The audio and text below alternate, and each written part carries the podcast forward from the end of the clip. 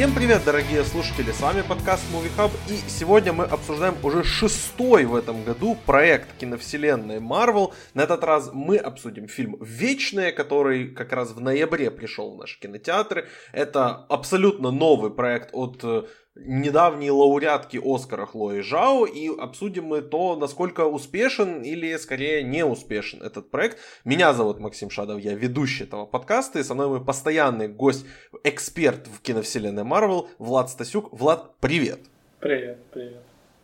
А, Влад, давай сразу как бы с места в карьер. Вечные мы с тобой несколько месяцев подряд вот в наших ревьюшках обсуждали ожидания к этому фильму, то есть поэтому второй раз, там третий раз, десятый раз не будем говорить, что, с какими мы эмоциями подходили к этому фильму. У него явно была большая задача представить 10 новых героев и представить не, то, не сколько даже новых героев, потому что это делали уже фильмы посреди киновселенной, там те же Стражи Галактики врывались, и тоже им нужно было представить целую пятерку новых персонажей, заставить нас вообще чтобы мы о них как-то беспокоились, они нам были не безразличны. Здесь, да, конечно, 10 персонажей плюс там некоторые там другие, у которых чуть поменьше скринтайма, но самое важное, что этому фильму нужно было представить, это новые концепты в этой киновселенной, поэтому давай, прежде чем мы перейдем к обсуждению, а, мы сегодня будем обсуждать этот фильм без спойлеров, потому что он только-только недавно вышел, и не так много людей, мне кажется, заинтересованы в его просмотре, поэтому мы попробуем вас либо убедить, либо разубедить в том, чтобы смотреть его мы обсудим спойлеры и сцены после титров уже в конце этого подкаста.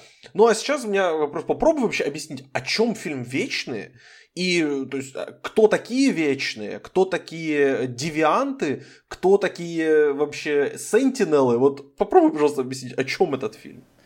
Э, ты мне, конечно, монументальную задачку сейчас дал, учитывая, что сам фильм не до конца понял, хочет ли он это объяснять или нет.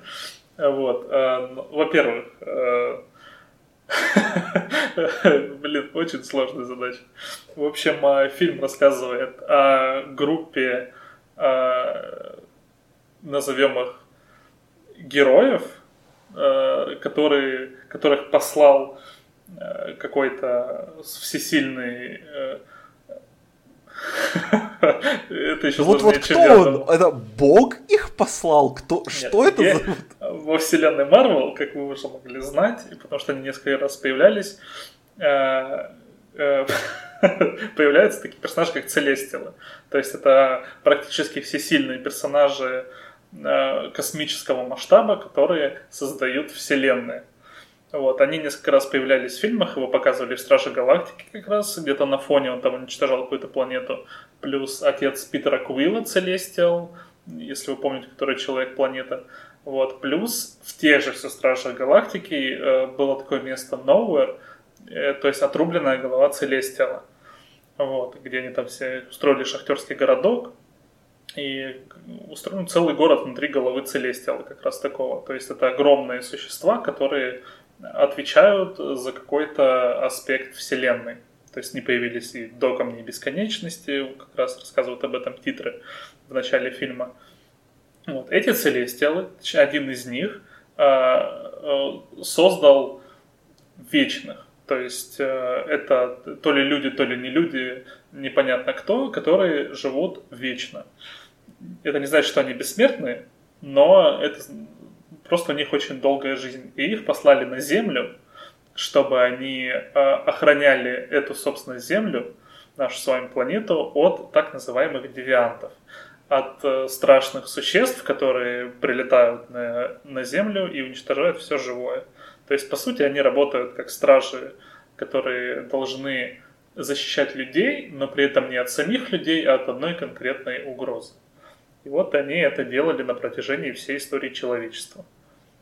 Вот. Как-то ну, так. в целом я могу сказать, что ты справился с этой задачей. Я не думаю, что я мог бы это так объяснить, но и я вот сейчас так подумал, не знаю, насколько сильно у нас получится говорить без спойлеров, поэтому если вдруг мы будем заходить в территорию спойлеров, мы будем предупреждать, но в целом я скажу так, сходите, посмотрите этот фильм или дождитесь его на торрентах, потому что в любом случае этот фильм, мне кажется, будет влиять на киновселенную Марвел, насколько сильно, я думаю, это решит уже box office performance этого фильма, то, что стоит сказать, прежде чем скажем вообще о наших эмоциях этого фильма, то, что это первый фильм, э, по-моему, ну за, ну, за очень долгое время, по-моему, с момента выхода второй части Тора, который на э, агрегаторе ревьюшек э, критиков Rotten Tomatoes имеет негативную оценку. То есть при всей там критике, при всей невысокой средней оценке, количество как раз-таки э, положительных ревью, то есть это любая ревьюшка, оценка которой э, стоит выше от, от 6 баллов и выше по 10-бальной шкале. Было всегда у Marvel, это там, не было с ним проблем пробивать и 70, и 80, и даже 90% таких ревьюшек. Тут, по-моему, на данный момент рейтинг этого фильма 47% положительных ревью, что довольно низко. При этом вот люди, которые там, смогли, по крайней мере, в России посмотреть этот фильм чуть раньше, а, чем вот мы с тобой, обычные такие зрители, они как раз выходили и говорили, да эти критики, ничего они не поняли, все нормально сделано. Поэтому вот мне очень интересно, в какую сторону пойдет наше с тобой обсуждение. Поэтому я задам тебе вопрос уже непосредственно о фильме. Тебе понравился фильм «Вечные»?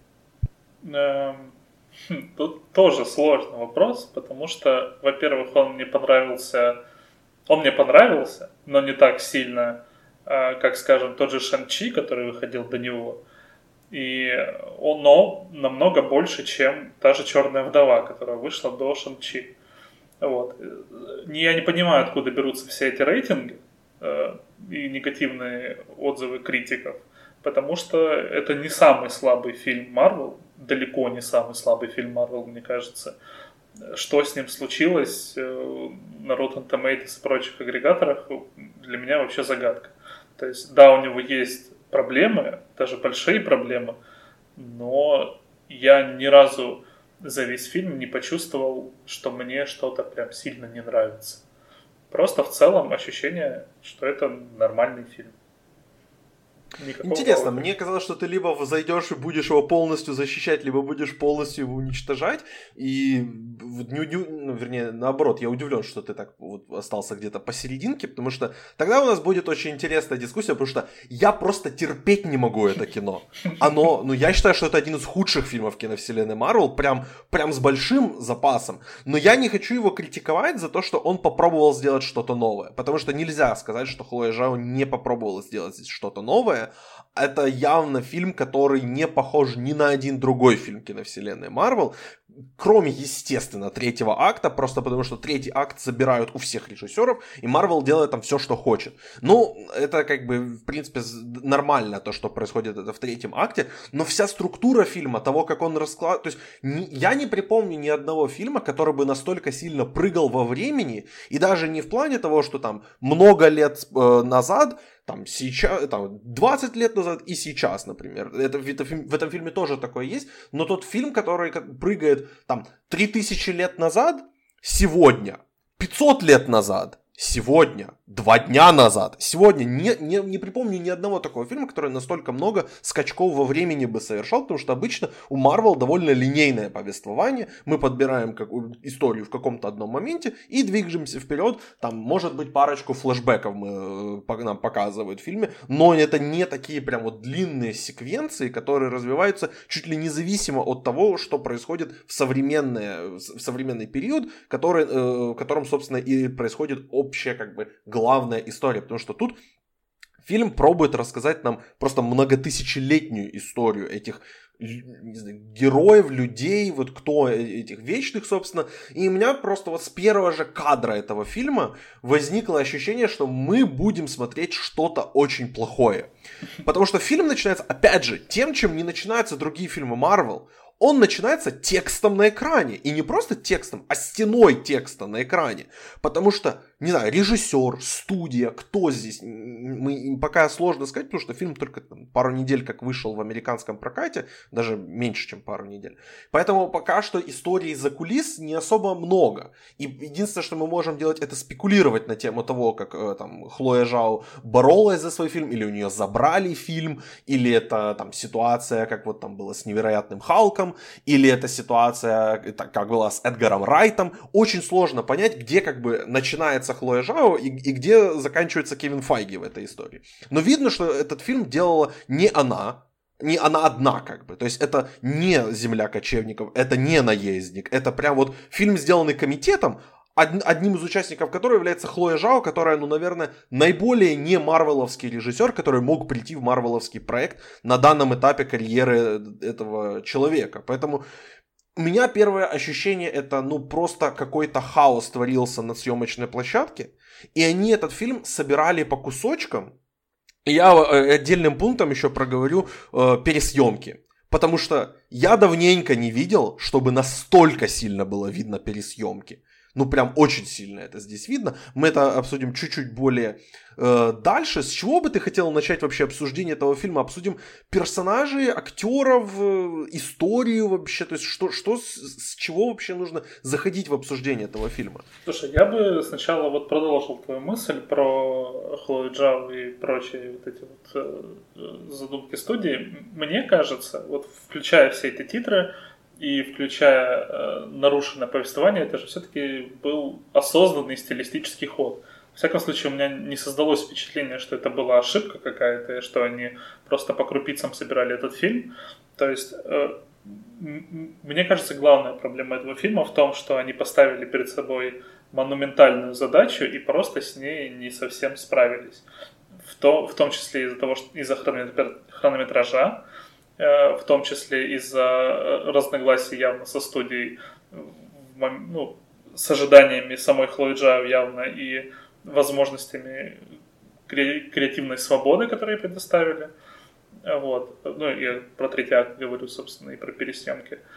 Вот. Э, то есть те же титры. Титры, они, мне кажется, полностью соответствуют этой библейской тематике, которой они пытались придерживаться. То есть э, вначале там было слово, бла-бла-бла, и все остальное. А, плюс э, скачки во времени тоже обусловлены тем, что нужно было показать, а, как часто и как сильно влияли вечные на историю человечества. Это невозможно было бы показать без таких вот резких скачков. И плюс, да, это вообще совершенно не фильм Марвел, он как будто впервые нарушает эту формулу Марвел в кавычках, и это чувствуется. Возможно, кстати, это повлияло на, на оценки людей, которые постоянно требовали что-то новое от Marvel, а получив что-то новое, сказали, верните нам, пожалуйста, то, что мы ждали.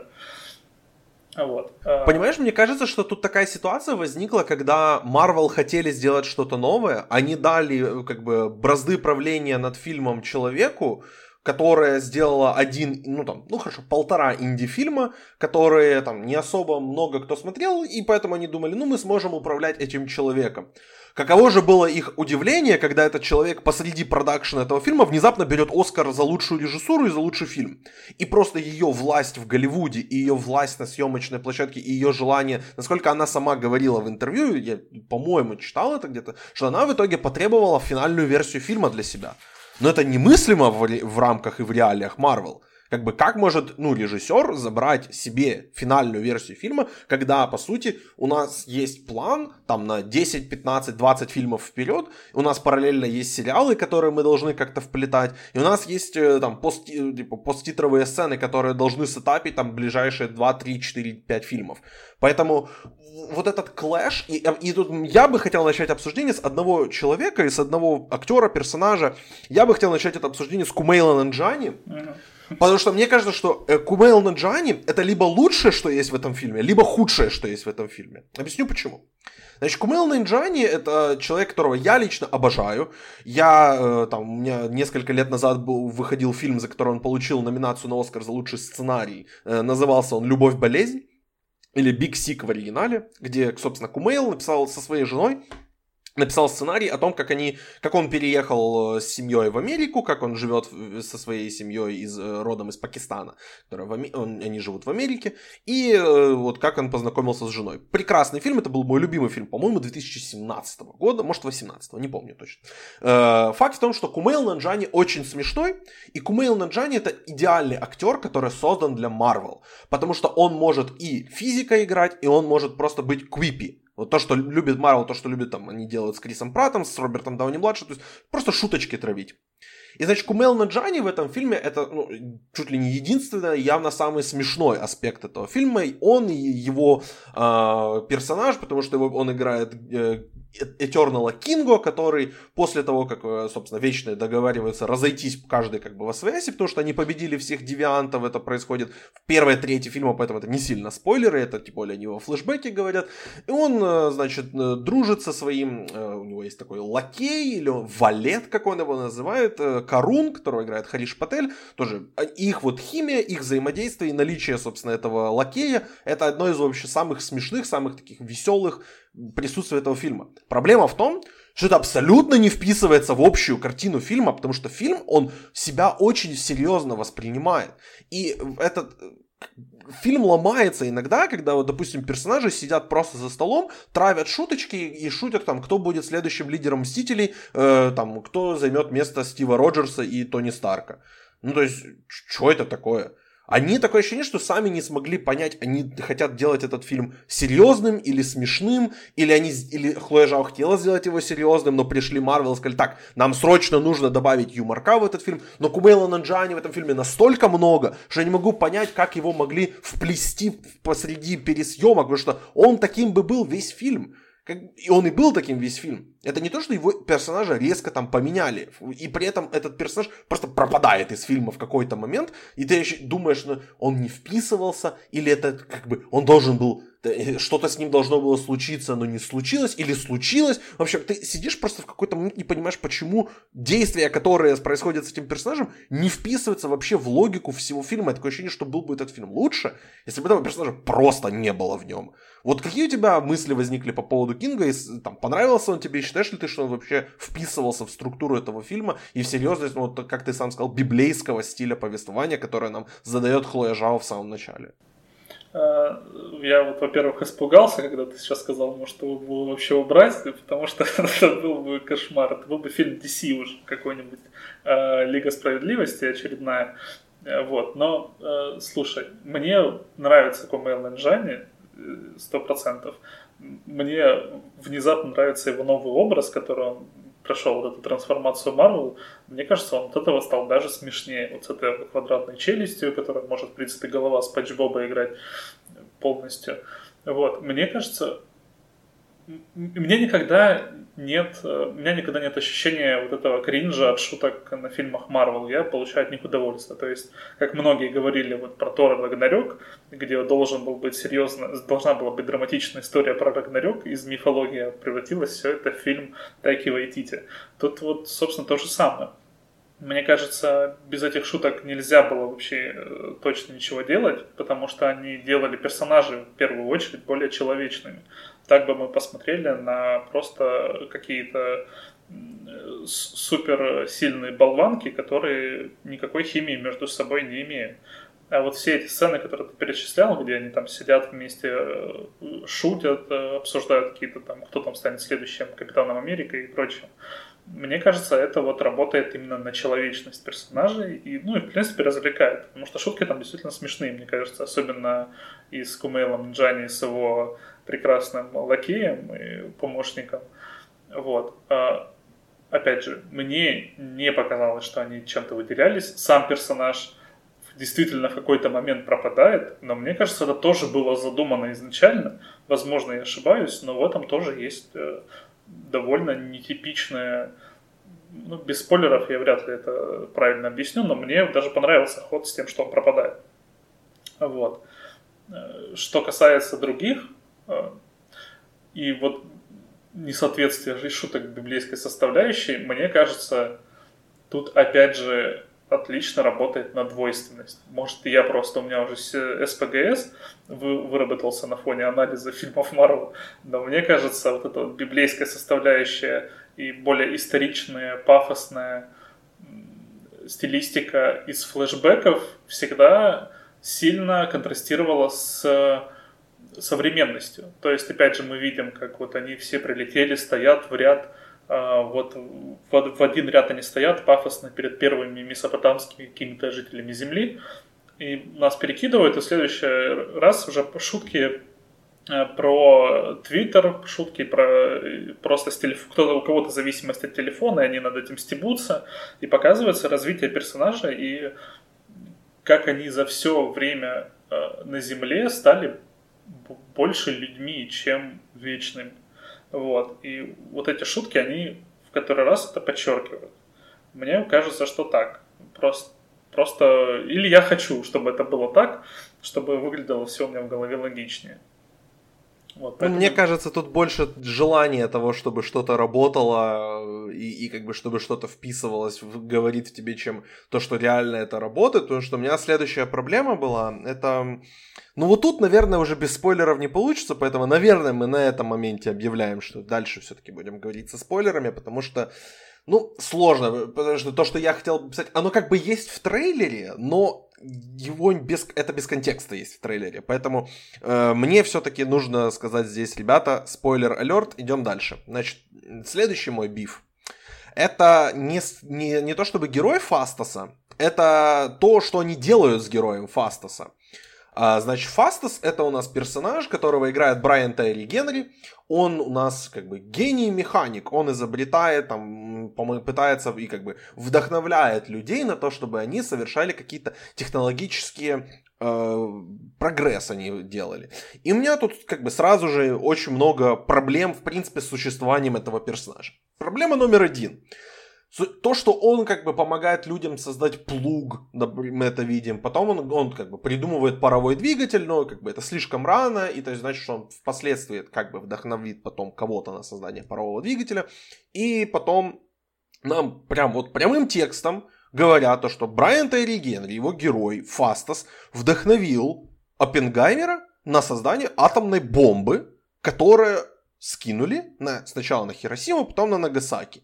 И Фастас говорит, это трагедия, это сделал я, это моя вина, э, я все, я теряю веру в людей, я ухожу. И он уходит э, быть счастливым человеком, там, встречает себе, заводит мужа, ребенка, обычная, типичная американская жизнь. Значит, тут у меня как бы сразу несколько вопросов. Во-первых, э, тот факт, что нам прямым текстом говорят, что вечные там не просто там помогают или вдохновляют людей на создание, а прям им просто придумывают и отдают свои изобретения, это очень сильно принижает, как во мне, в принципе, любые там создания, любые технологические прогрессии в человечестве в целом. И тот факт, то, что нам показывают, что в этом мире в киновселенной Марвел тоже была Вторая мировая война. Ну, как бы мы это знали, были нацисты, были, были там, была Гидра и все такое. Но опять же, когда нам показывали эту Гидру в Капитане Америке, они все-таки действовали от, отдельно от там основных нацистов. Гитлера мы не видели и все такое. Но здесь мы видим конкретное историческое событие, которое забрало просто миллионы жизней и повлияло там на, друг, на миллионы других жизней нам говорят, что нет, это не человеческая ошибка, это не люди это сделали, это сделал Брайан Тайри Генри, это сделал какой-то там Итернал, какой-то там э, внеземной персонаж. И тут ты понимаешь, что это уже мы заходим в территорию, э, в территорию трансформеров, когда нам говорят, что это трансформеры были там вообще во времена там, крестовых походов и во времена э, этого рыцарей круглого стола.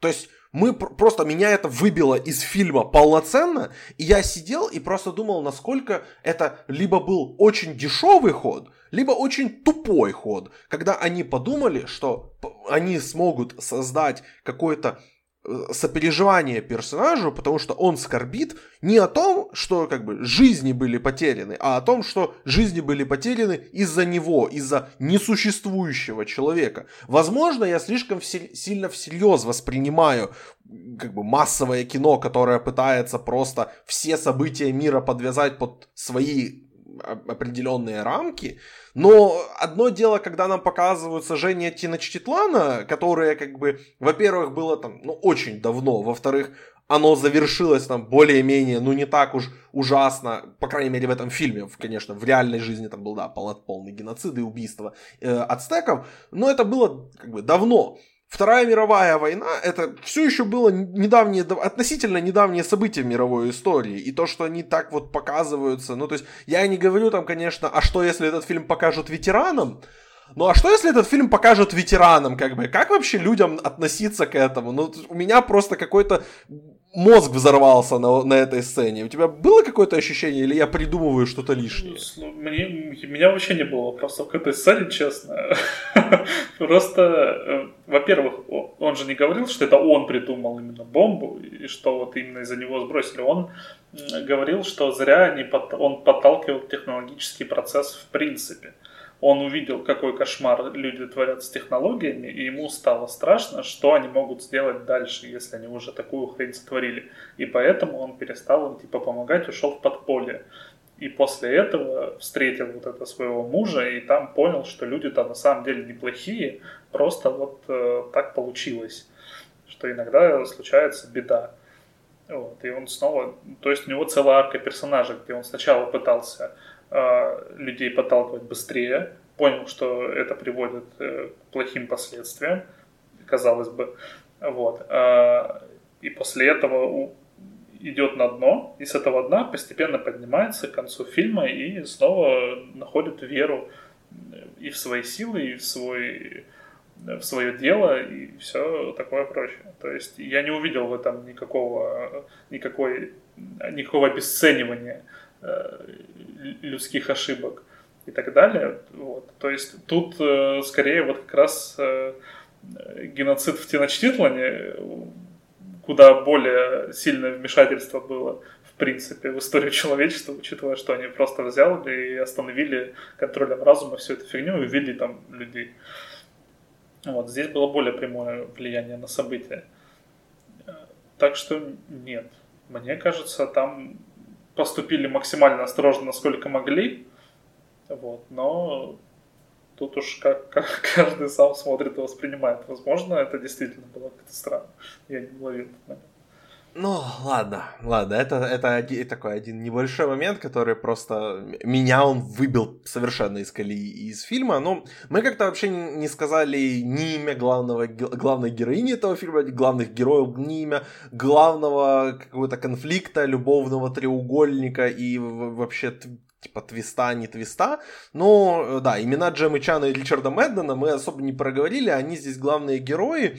И у них, ну вот я там много почитал ревьюшечек этого фильма, многие жалуются, что вот нет у них химии. Я насчет этого не совсем согласен, но стоический Ричард Мэдден здесь мне казался как бы норм. Другое дело, что вот весь этот конфликт, который происходит изнутри, тут у меня уже начало попахивать э, отрядом самоубийц, и не тем, который был нормальный в этом году, а тем херовым, который был пять лет назад, когда как бы весь отряд самоубийц собрались, чтобы противостоять самому себе, как бы. То есть проблема была всегда внутри, и вот этот твист, то, что на самом деле злодей, которого потом играет э, Билл Скарсгард, это вообще, типа, он не имеет значения никакого, и просто пофиг на него, забудьте.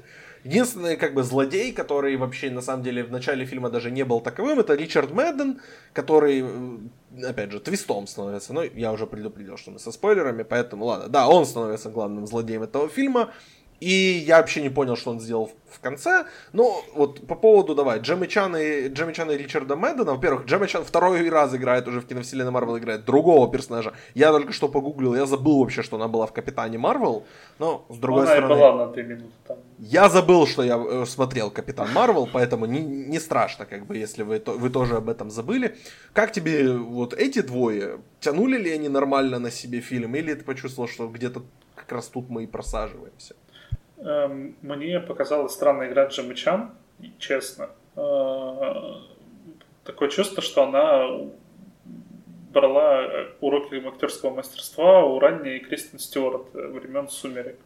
Просто примерно такой... Или так написали персонажа, что ей не было что вообще играть. И поэтому она большую часть фильма просто ходит э, с удивленным лицом. Иногда она задает уточняющие вопросы, и при этом ее каким-то чудом выбрали самой главной э, вечной, э, чтобы она там все исправила. И точно таким же чудом ей это удается. Вот. Что касается Мэддена, он мне всегда нравился, мне кажется, он отлично и здесь э, сыграл, насколько, опять же, можно было сыграть такого персонажа. Вот, то есть э, все эмоции он выдал, и вот за счет конца э, персонажа, скажем так, по-другому это не назвать, что он, ему стало слишком стыдно, он улетел и, согласно своему имени Икар на солнце и сгорел. Вот, это, конечно, поэтично выглядело, но при этом, мне кажется, вызвало вопросы у всего зала, в котором я сидел, включая меня. Вот. А у них чувствуется какая-то химия, видно, что они там друг другу интересны. И вот а, мне нравится очень момент, где показывали флешбеки, он там вспоминал все вот это прошлое и из-за этого не смог ее убить, когда у него там глаза менялись постоянно, и он там не решался. Вот. Мне очень понравилось, как это было сыграно, причем с двух сторон. Вот. Так что особых вопросов не было, но иногда выбивала меня Джема Чан. Да, я, в принципе, тоже считаю, что она была довольно серым протагонистом. И я не удивлюсь, если мы последний раз видим э, Серси в э, киновселенной Марвел. Но, э, конечно, да, весь фильм... Меня каждый раз, когда, э, значит, господин Кит Харрингтон, который играет ее парня современного Дейна Уитмана, когда он ее говорил, э, называл по имени, и когда Ричард Мэдден ее называл по имени, я каждый раз просто выбивался и думал, ну неужели никто не подумал, что если двое актеров, которые играли в игре престолов обращаются к кому-то по имени Серси или Серсея, это немножечко будет зрителя выбивать из, из ритма. Ну ладно, это такие, это уже, конечно, к самому фильму имеют эти претензии довольно последственное отношение. Я хочу сказать пару слов про человека, который мне очень понравился в этом фильме, про двух даже людей я скажу это они мне понравились за абсолютно разные вещи, и мне казалось, что они, по идее, мне должны будут понравиться за прямо противоположные вещи. Объясню, как бы, что я сейчас вообще наговорил. Анджелина Джоли. Я считаю, что это лучший перформанс в этом фильме. В том плане, что она ничего особо не делала. Она очень много играла глазами, она практически, у нее не было никаких реплик, и она стояла в основном на, в бэкграунде, и все, что ей нужно было, это быть полным БДСом. И у нее это получилось ну просто мастерски. Джоли в этом фильме ну просто, просто золото. И э, Барри Киоган, тоже человек, который в основном тебя пугает своими как раз таки глазами и своим, своим какой-то физическим вот э, механическим поведением, а здесь он наоборот такой довольно душечка, Хотя и как бы со своими приколами, потому что это Барри Келган, он не может играть персонажа, которые нормальные. Но вот его э, химия с героиней Лорен Ридлов мне очень понравилась, и мне хотелось бы, чтобы им больше времени дали, а не Джейми Чан и Ричарду Мэддену, у которых, если честно, химия была ну такое. И это вопрос был, конечно же, больше к Джейми Чан, потому что она сама по себе в этом фильме не сказать, что выдала очень классный перформанс. Вот у тебя по Келгану, по Джоли или, может, еще по каким-то второстепенным героям, например, по Сальме Хайек или по э, по-моему, Дон Ли зовут актер, который играет Гильгамеша. Вот, может, по ним что-то можешь сказать, кто тебе больше всего из них понравился? Или, например, героиня, мне кажется, за, за рекламу которой компания Coca-Cola должна была очень много выложить денег. Это Лия Макью, она играла Спрайт.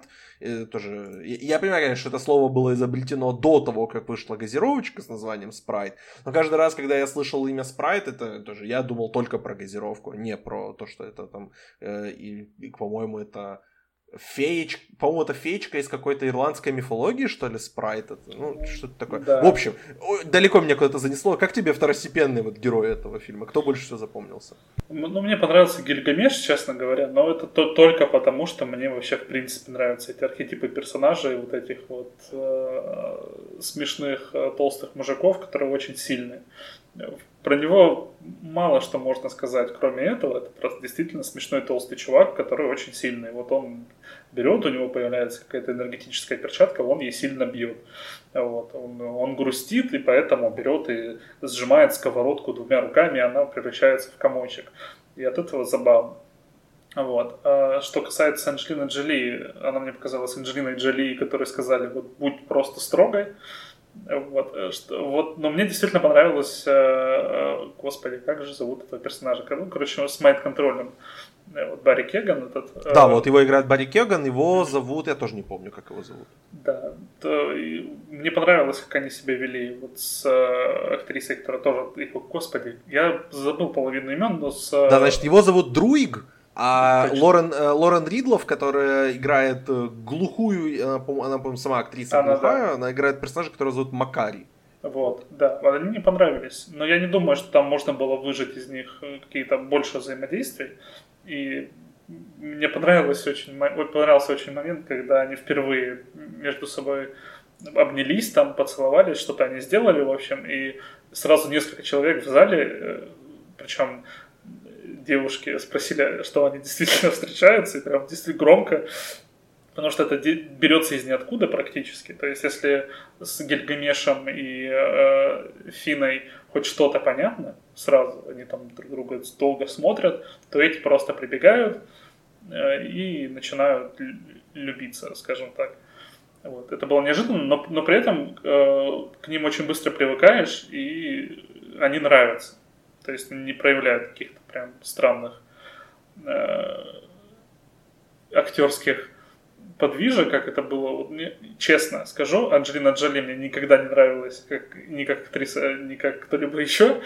Вот. И здесь э, она мне тоже не особо нравится. И поэтому я смотрел на нее э, косым взглядом. То есть каждый раз, когда она делала злое лицо, что-то внутри меня немножко сжималось от э, небольшого кринжа. Вот. Со всеми остальными такого не было. То есть, возможно, дело действительно во мне. Вот. Что касается спрайт, мне тоже кажется э, отлично сыграно, насколько возможно сыграть такую роль. Вот. И я все боялся, как они собираются в долгой франшизе э, показывать, что она совершенно не растет, и ей сказали, а, ну все, ты будешь человеком, что ты могла расти. Вот, и вот этот вопросик закрыли, тоже было приятно.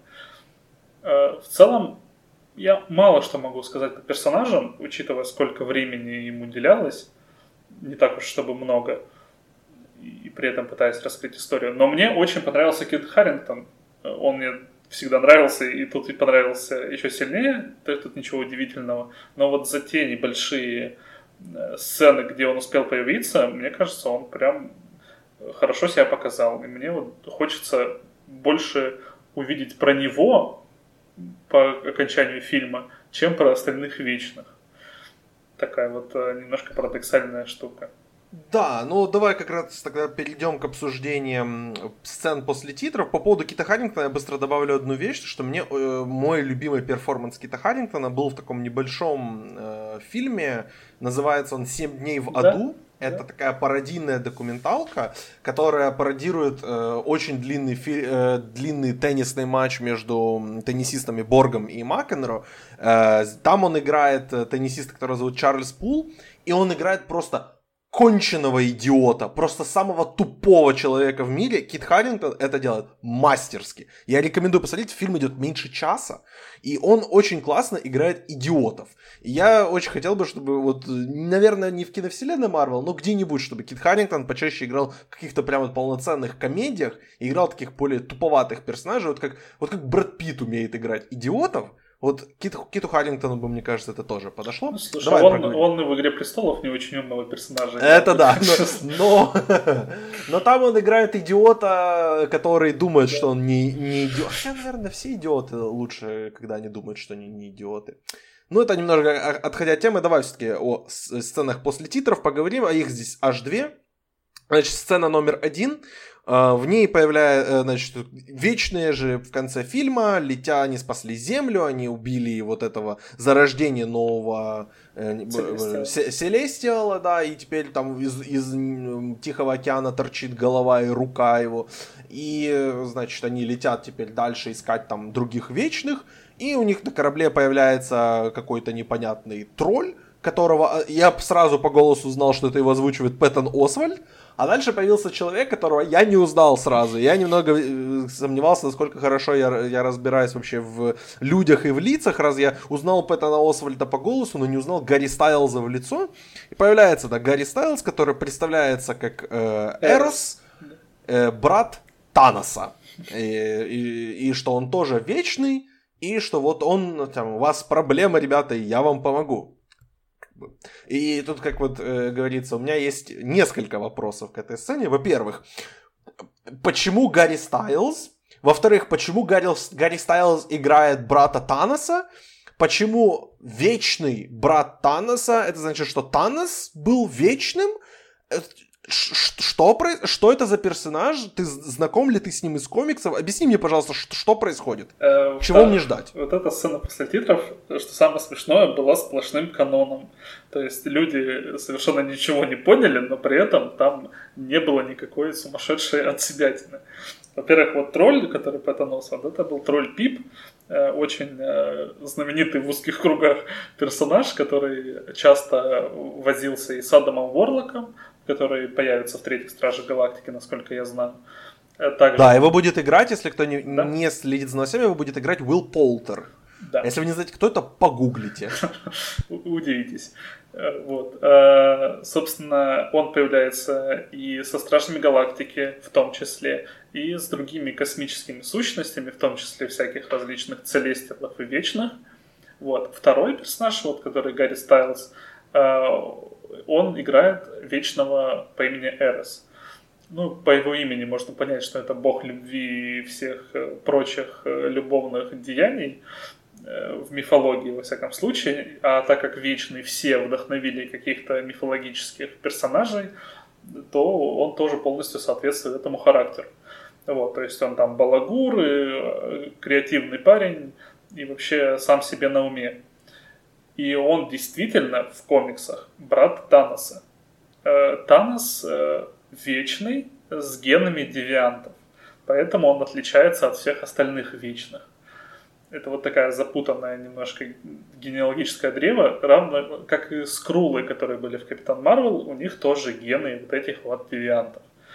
Вот. Э, что касается Гарри Стайлза, то это, мне кажется, вообще идеальное попадание в персонажа, потому что мы должны сразу понять, насколько это несерьезный человек, и при этом у нас должен быть разрыв шаблона от того, какой он на самом деле серьезный и какие у него вообще связи с другими персонажами.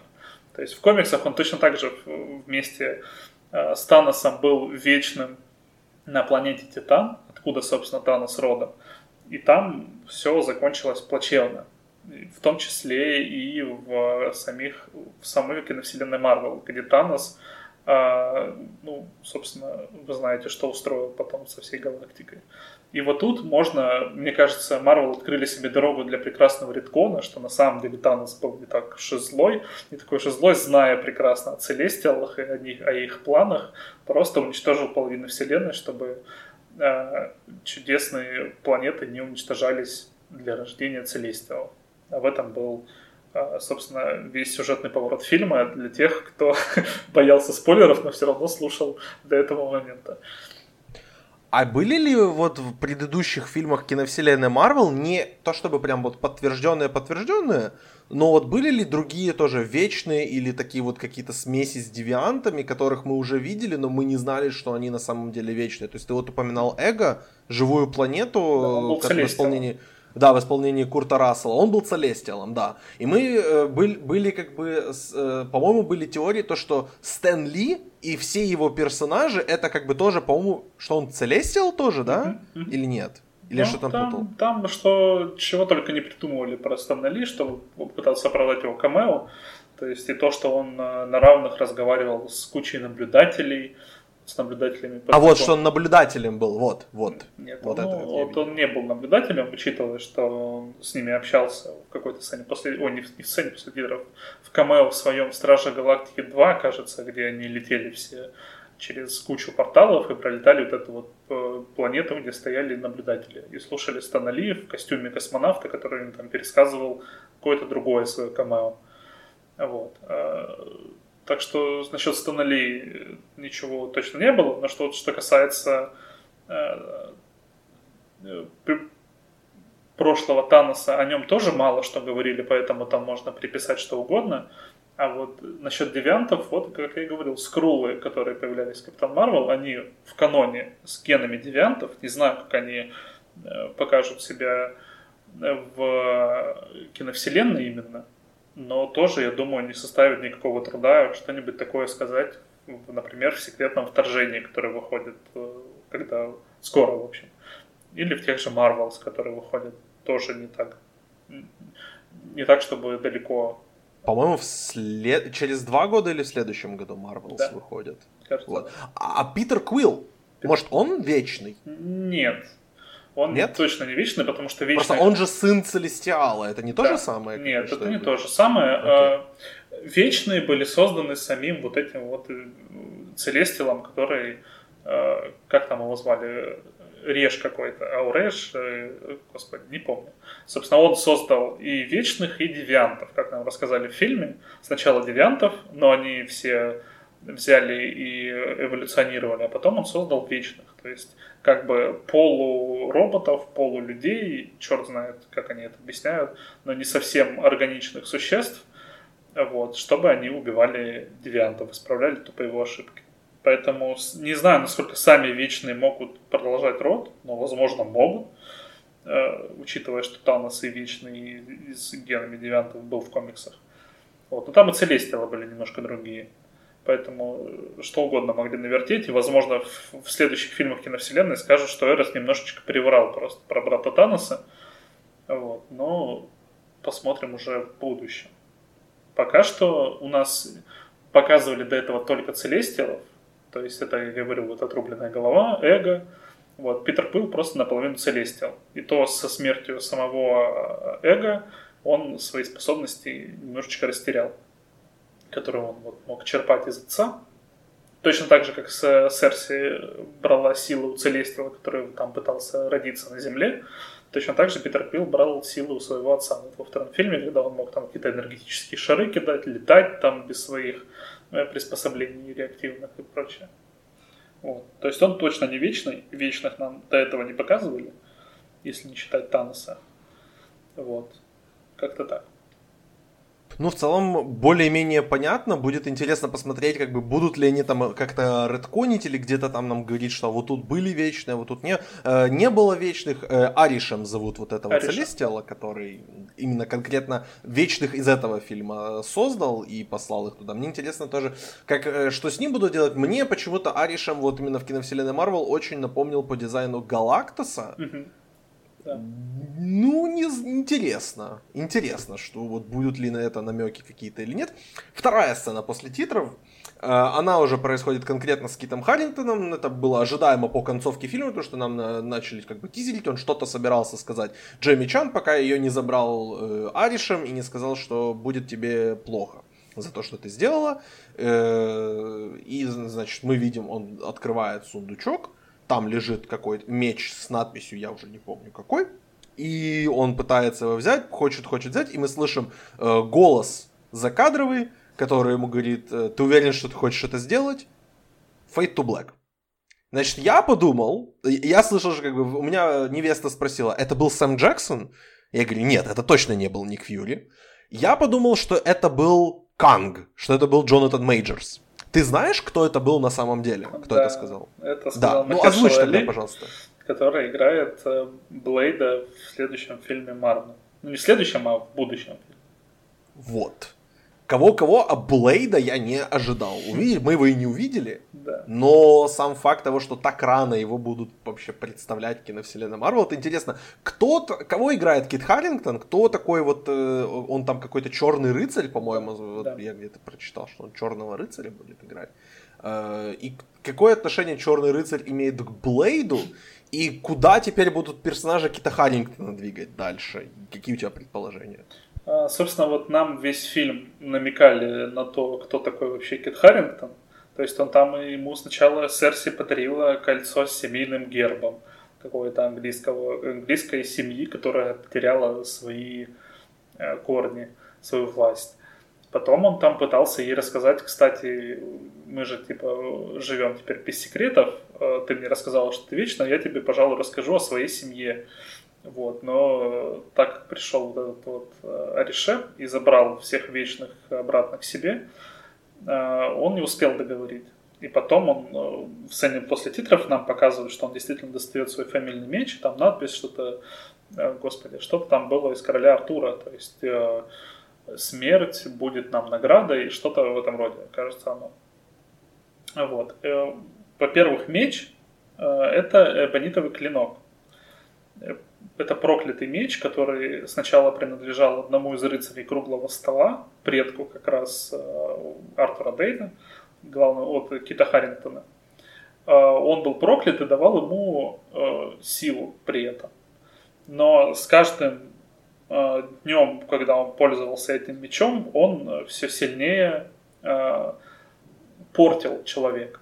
То есть это проклятие действует так, что человек, э, чем дольше им владеет, тем он становится хуже.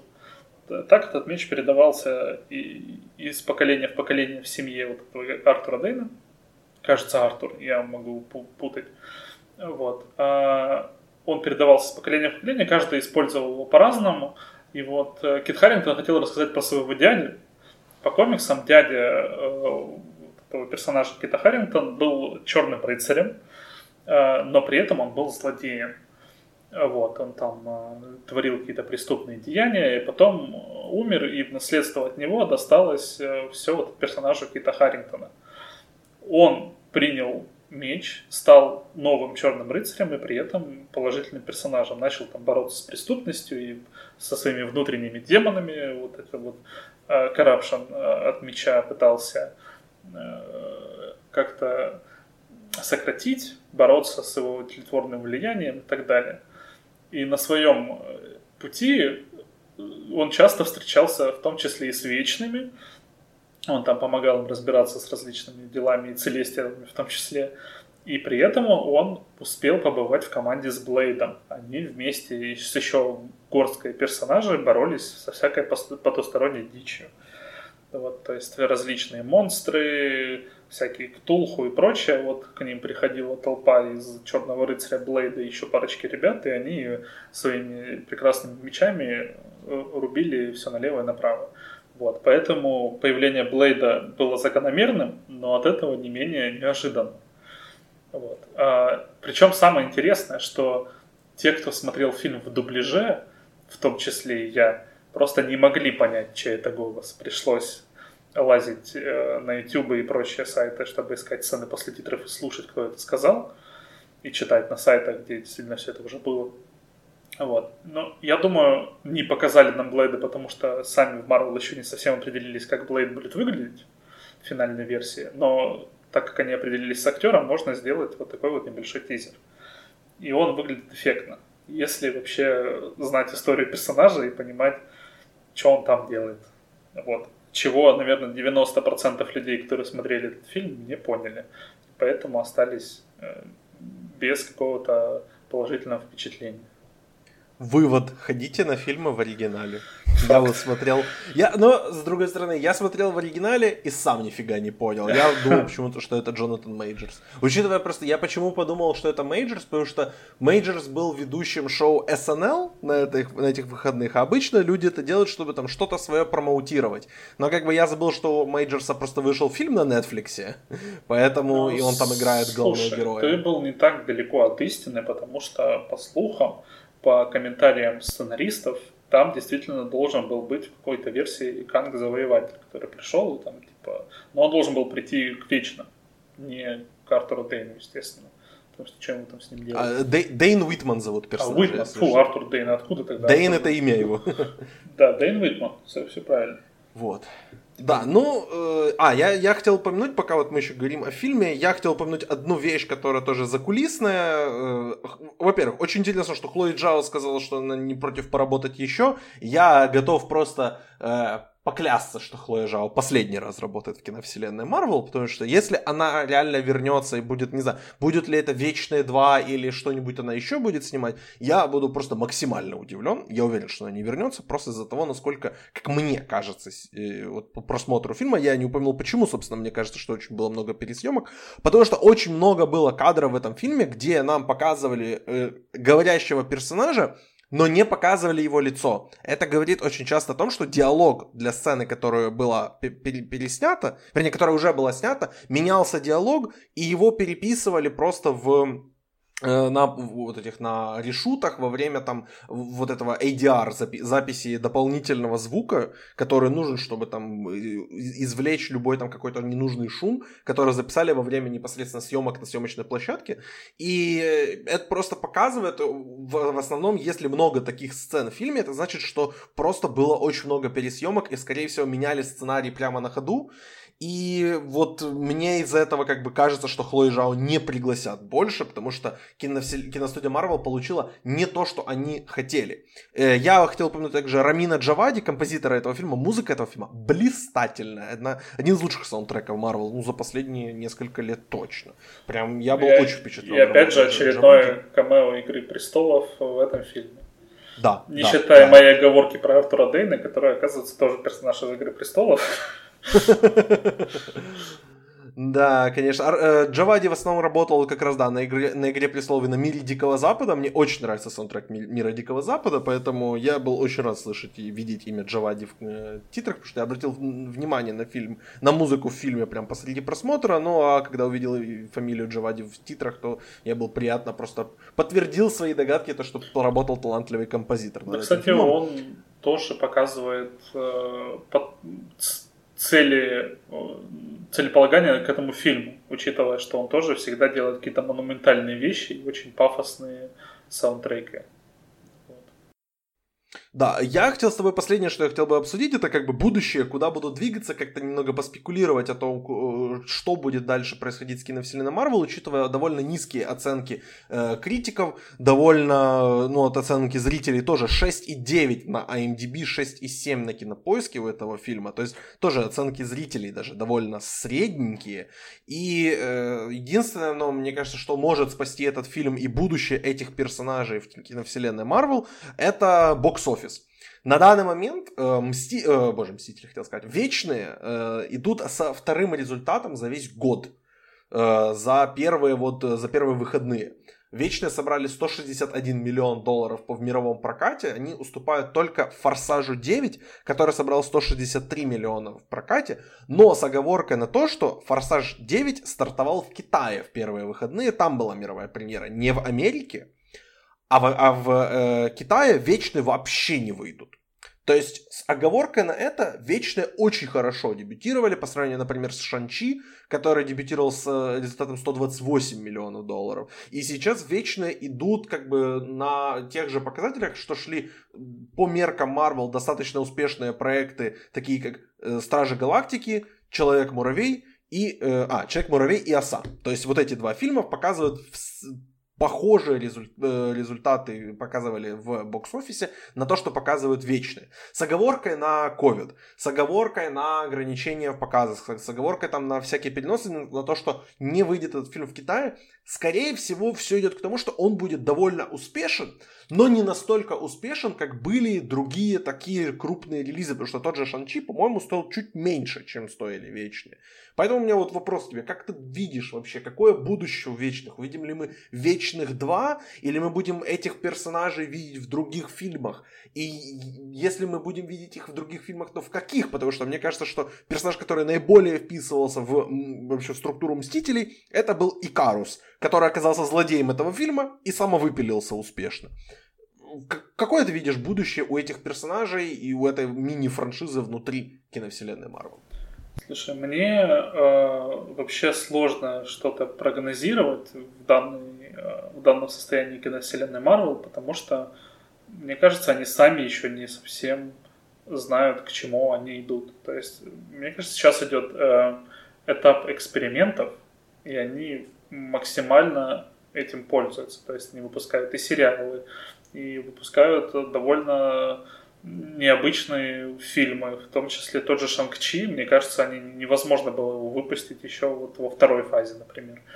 Вот. А, ну, в том числе и Черная вдова, которую они боялись выпускать, пока не, вы- не вышла Чудо-женщина, которая показала хорошие результаты. А, Вечные тоже стали вот этой вот главой экспериментов, возможно, не совсем кстати, Я, кстати, слышал мысль, что И я полностью с ней согласен, что вечным более подошел бы формат сериала, где они могли показать все вот эти вот э, вехи человеческой истории, всех персонажей и дать им каждому, господи, по, по часу времени на, на 8 серий, Я абсолютно согласен с этим, да. бы- было бы намного лучше, чем впихивать все и урезать 2 часа. Поэтому фильм показался немножко... Ну, нудным. 2.40 все-таки. Фильм идет 2.40. практически как Мстители финал. Да. Но это прям, прям слишком, ребят. Да, пытались сместить, э, впихнуть, как говорится, невпихуемое, и, собственно, на этом немножко споткнулись. Вот. Что касается будущего э, вечных, мне очень хочется, чтобы была вторая часть, где они исправят все косяки, но с тем, как фильм принимают, я пока не сильно уверен, что это возможно. Но я думаю, что персонажи они бросать точно не собираются. Наверняка они впихнут их куда-нибудь и в Стражи Галактики, и, в, возможно, вообще они впихнули их в Тора, Любовь и Гром, который, и мы просто об этом еще не совсем знаем. Они могут их впихнуть вообще, может, там будет отдельная какая-нибудь э, сюжетная ветка про космический Марвел, потому что они пытаются его сильно развивать, добавляя вот опять же Целестилов и прочие вот эти их мутки, добавляя того же Канга, который в космосе тоже много всего делал. Вот. Я надеюсь, они э, начнут экранизировать вот всю космическую ветку и впихнут туда вечных, которые отлично впишутся. Я не вижу их совершенно на разборках на Земле с более с мстителями земного уровня, то есть с тем же Шанчи, и я не совсем представляю, как они могут сочетаться. Но может удивят. Вот из того, что нам показали в этом фильме, мне показалось, что на данном моменте фильм вообще не обязателен к просмотру, чтобы знать все остальное. Но, возможно, это просто задел на будущее, о чем мы еще не подозреваем.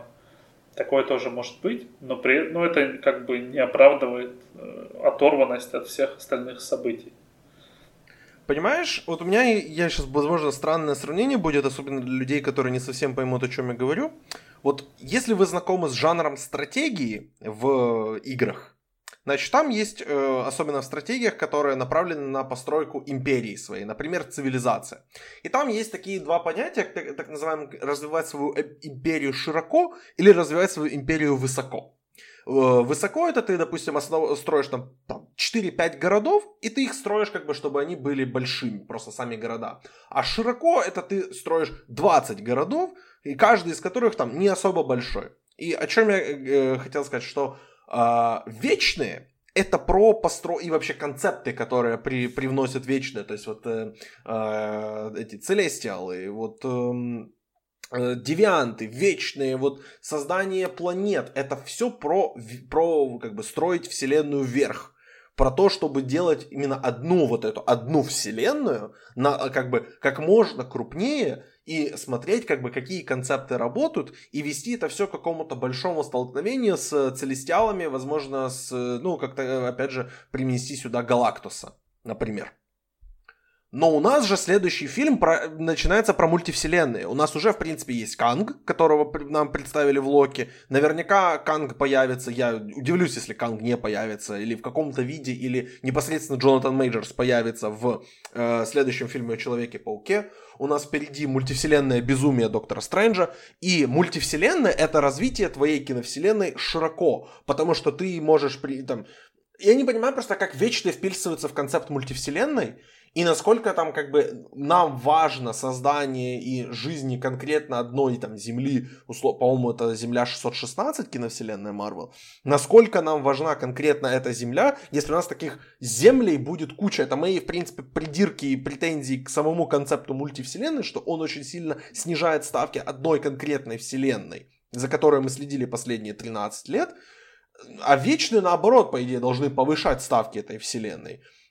Ну и вот, вот я не совсем понимаю, как они вписываются дальше в э, явно мультивселенное развитие, в которое хочет идти Марвел дальше. Ну и поэтому я думаю, что постепенно, постепенно эти персонажи будут пропадать из киновселенной Марвел. Я не думаю, что дальше они поднимут это, этот концепт и будут с ним дальше двигаться. Но, возможно, им дадут еще там сериал или фильм еще один, чтобы справиться. Опять же, им понадобилось два, два, два плохих фильма про Тора, чтобы сделать нормального третьего Тора, который стал одним из лучших фильмов киновселенной Марвел. Возможно, Вечным нужно столько же времени. Я, в принципе, не против, чтобы Марвел, франшиза, которая заработала несколько миллиардов долларов, потратила на такой э, разнообразный, такой репрезентативный фильм, как, как перед камерой, так и за камерой. Я не против, чтобы это группа героев, группа актеров. Возможно, там к ним добавить кого-то нового, интересного, типа типа Гарри Стайлза, чтобы она попробовала еще раз. Может быть в формате сериала, может быть в формате фильма. Это было бы, по крайней мере, э, интересно и не то же самое, что делали Marvel все последнее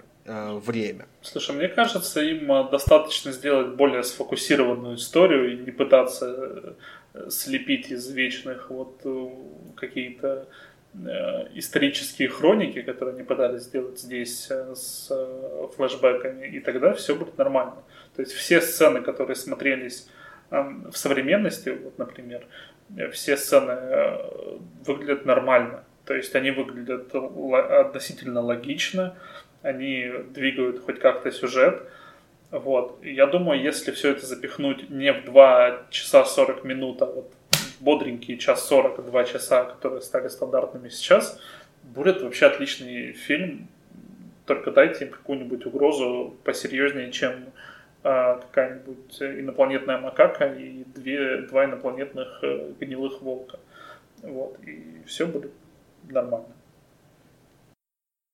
Ну, надеемся, что действительно все будет нормально и что дальше этих персонажей будет, э, будет что-то интересное развиваться. Я что-то хотел сказать, и я просто забыл, поэтому, ребят, подпишитесь обязательно на этот подкаст, чтобы увидеть мою, мою как бы дополнительную какую-то вещь, которую обязательно опишу в комментариях, которую я забыл сказать в этом подкасте, но наверняка вспомню на следующий день и просто буду себя вот терзать э, за, за то, что не смогу это вспомнить и проговорить в подкасте. Также обязательно подпишитесь на телеграм-канал канал Влада, потому что Влад в канале «Где тексты Лебовски» наверняка готов уже начинать переводить э, «Соколиного глаза», проект, который я очень жду, особенно после первого трейлера, первых вот постеров, кадров, я прям очень жду, дайте мне, пожалуйста, 6 часов собаки Лаки, я готов.